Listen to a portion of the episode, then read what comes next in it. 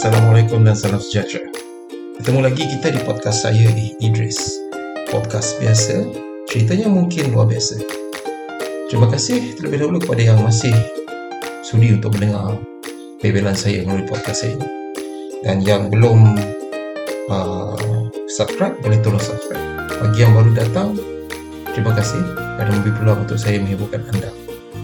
Jadi tanpa membuang masa, kita akan terus ke episod yang seterusnya.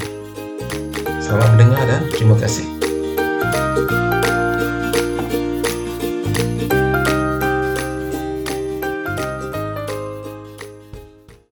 Assalamualaikum dan salam sejahtera kepada semua yang mendengar. Terima kasih kerana masih lagi um, dengar podcast ni. Podcast Eh Idris, cerita biasa, pengalamannya mungkin luar biasa. Jadi pada korang yang baru um, first time dengar podcast ni, yang baru jumpa di sama di Spotify ataupun di Apple Podcast, terima kasih banyak-banyak. Um, diharap korang sudilah dengar bebelan aku yang tak seberapa ni lah. Okay. And kepada yang masih mendengar, terima kasih diucapkan kerana masih memberi peluang untuk aku sedikit sebanyak menghiburkan korang. So, tanpa membuang masa, kita terus ke um, tajuk hari ini kalau korang perasan ataupun kalau korang dengar lah yang uh, dua epi, epi, uh, episod podcast, sorry, episod podcast aku yang sebelum ni, kebanyakannya cerita tentang pengalaman kerja aku, um, tentang customer, customer-customer aku yang menghiburkan dan juga um, pengalaman-pengalaman kerja dengan orang-orang yang agak-agak gila-gila sikit lah kalau kalau ikut kategorinya. Jadi, um, today kita akan cerita tentang pengalaman sedih lah. Pengalaman sedih macam um, pengalaman yang bagi aku benda tu mengajar kita ni untuk jadi lebih matang, jadi lebih mature. So, I don't see it as something negative lah. So, sebab aku kerja pun tak banyak tempat.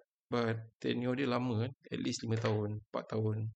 So, I make a lot of friends and I made a lot of I don't I don't make enemies lah. Aku tak tak suka sangat konflik sebenarnya sebab buang masa kot. Jadi ada dia aku pegang prinsip yang one fine day kau mungkin akan minta tolong dengan orang yang kau tak suka tu. So macam bagi aku it doesn't make sense untuk aku you know gaduh dengan kau tanpa sebab. But then again ada orang yang atas sebab nak ambil kesempatan tu nak naik pangkat akan bagi step kau lah. That one normal lah. So today we gonna go into that aku dah post um, somewhat iklan pertama aku dekat aku punya Instagram, social media aku. And one of my friend uh, daripada tempat kerja lama aku yang paling recent sekali uh, before aku balik Sarawak ni, dia bagi emoticon clapping lah. So, thank you for that. You know who you are. Kalau kau dengar, thank you. Um, so, aku terus terfikir nak buat tajuk ni lah. Sebab tajuk tajuk ni, actually tajuk dia asal benda-benda sedih yang aku jumpa. Padahal kan, benda sedih tu sangat subjektif untuk semua orang kan. Ada orang yang kehilangan kawan kat tempat kerja, especially zaman pandemi ni berapa banyak yang kita work from home and then bila balik office, you know, kadang-kadang jiran sebelah meja pun dah tak ada. So, faham tak? Macam sedih sikit lah. Anyway, um, cerita pasal pengalaman pahit ah sebenarnya dekat office.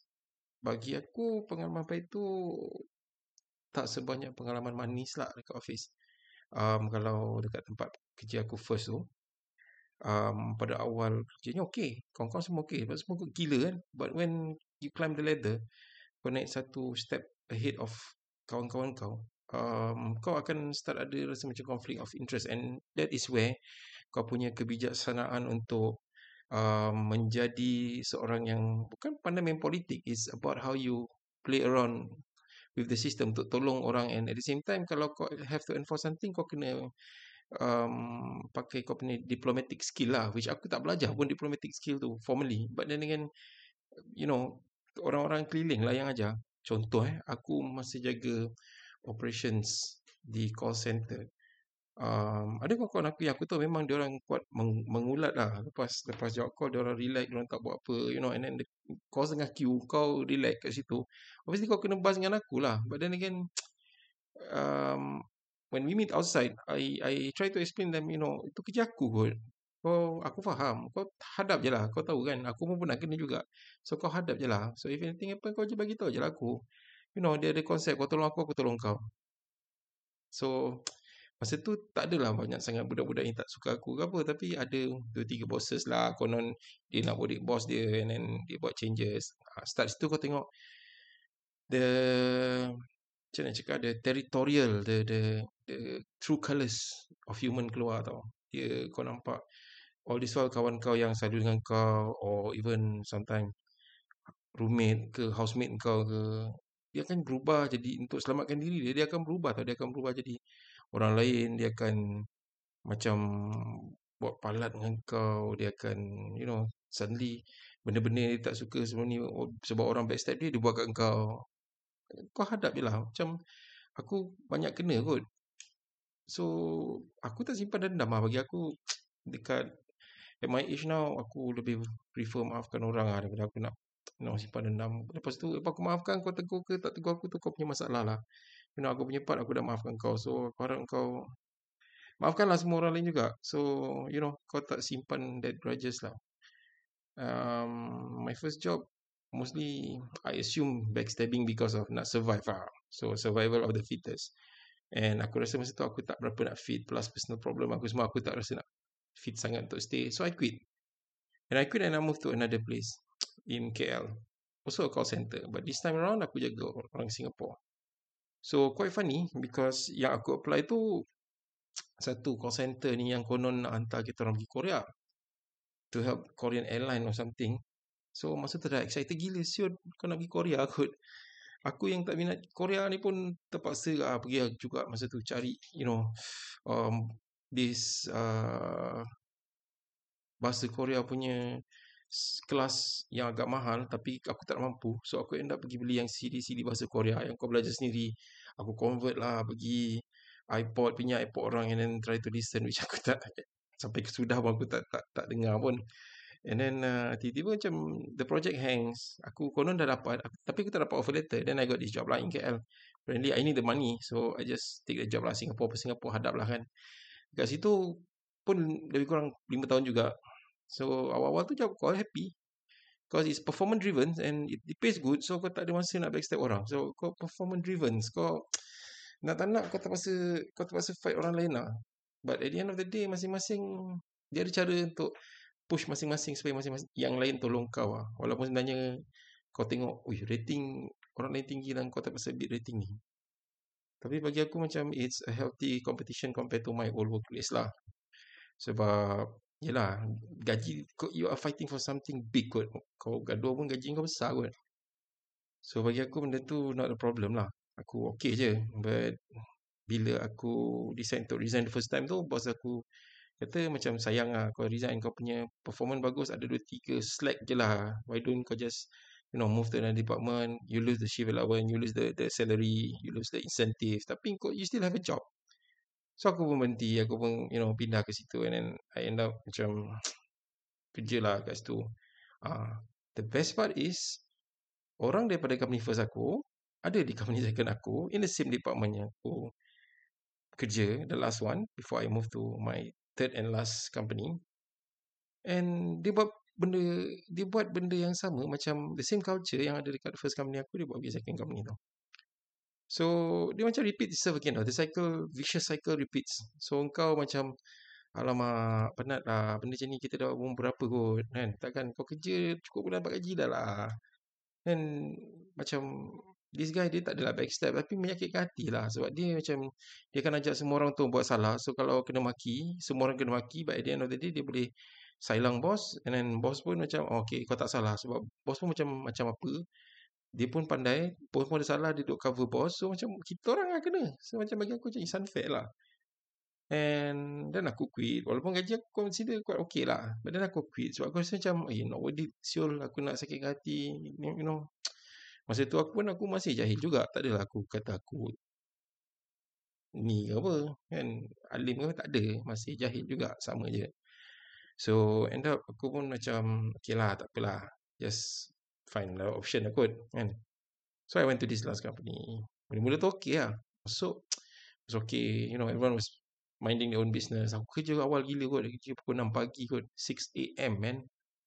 Eh, aku macam konon ikut waktu Australia but aku rasa macam takkan daylight saving aku everlasting kan. Tapi okey lah, aku jenis tak suka jam. Aku jenis suka kerja awal. So, dapat balik awal. So, kalau lepas jam, kau balik pun tak kena jam. But kau kena hadap bangun awal lah. Kau kena balik at least pukul 4 lah kan. Sini tak ada problem sangat. But encroaching lah. Aku tak faham kenapa corporate culture kat Malaysia ni, especially yang company-company uh, MNC yang daripada overseas kan. Patutnya they have a very good basic foundation tau untuk elak benda-benda ni berlaku. Padahal kan sebab orang Malaysia jadi bos ataupun Asian lah, Asian tak aku tak salahkan orang kita lah. Asian lah jadi bos. Ni macam wow, teruk gila siul kau buat macam you know that that you drove that competition, that competition spirit but in a very very wrong way. You get what I mean? Dia macam um, kau nak performance tapi kau laga-laga ke orang ni. Instead of kau motivate both parties. So it's it is sad lah masa kat company last aku ni adalah dua tiga orang kawan-kawan ni lah you know ada seorang hamba Allah ni jenis tak campur orang sangat dia ada macam dunia dia sendiri lah but towards the end of me you know working there we start talking and then I know we she have trust issues I have trust trust issues. So technically macam mana close pun we don't trust each other and that that somehow make us quite close lah.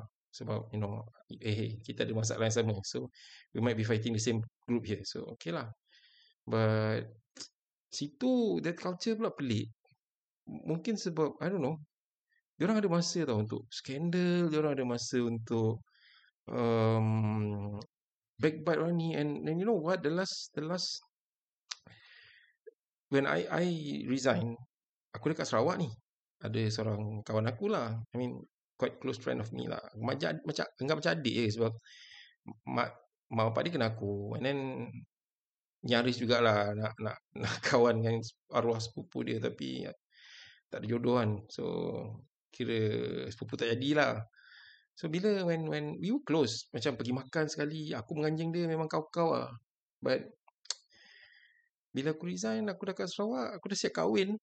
Aku dengar ada orang fitnah aku. Fitnah pasal aku dengan dia lah which I'm not to tell what sort of fitnah is it but it's bad lah so macam you know if if the person who who accuse me of all this listen to this just bear in mind aku maafkan kau lah lama dah cuma it's best not to meet lah you know jangan jumpa kat social media ke you know I don't I don't I don't tell people about what you did to me and ask for their sympathy I no no I'm not that kind of person I don't do that so bagi aku macam kau nak antara kau dengan Allah lah. Kau harap kau taubat lah. Whatever kan. Lagi aku, aku dah maafkan kau lah. So, kau tak, aku tak cari kau kat pada Masya. Kau pun tak cari, cari aku kat bawah sana. So, kita zero-zero lah. But, to be honest, I, I'm not ready to meet you. So, yeah. Just in case you're listening lah. Because kau pun kena tak ada kat social media aku dah. So, macam, yeah. This is a public sphere.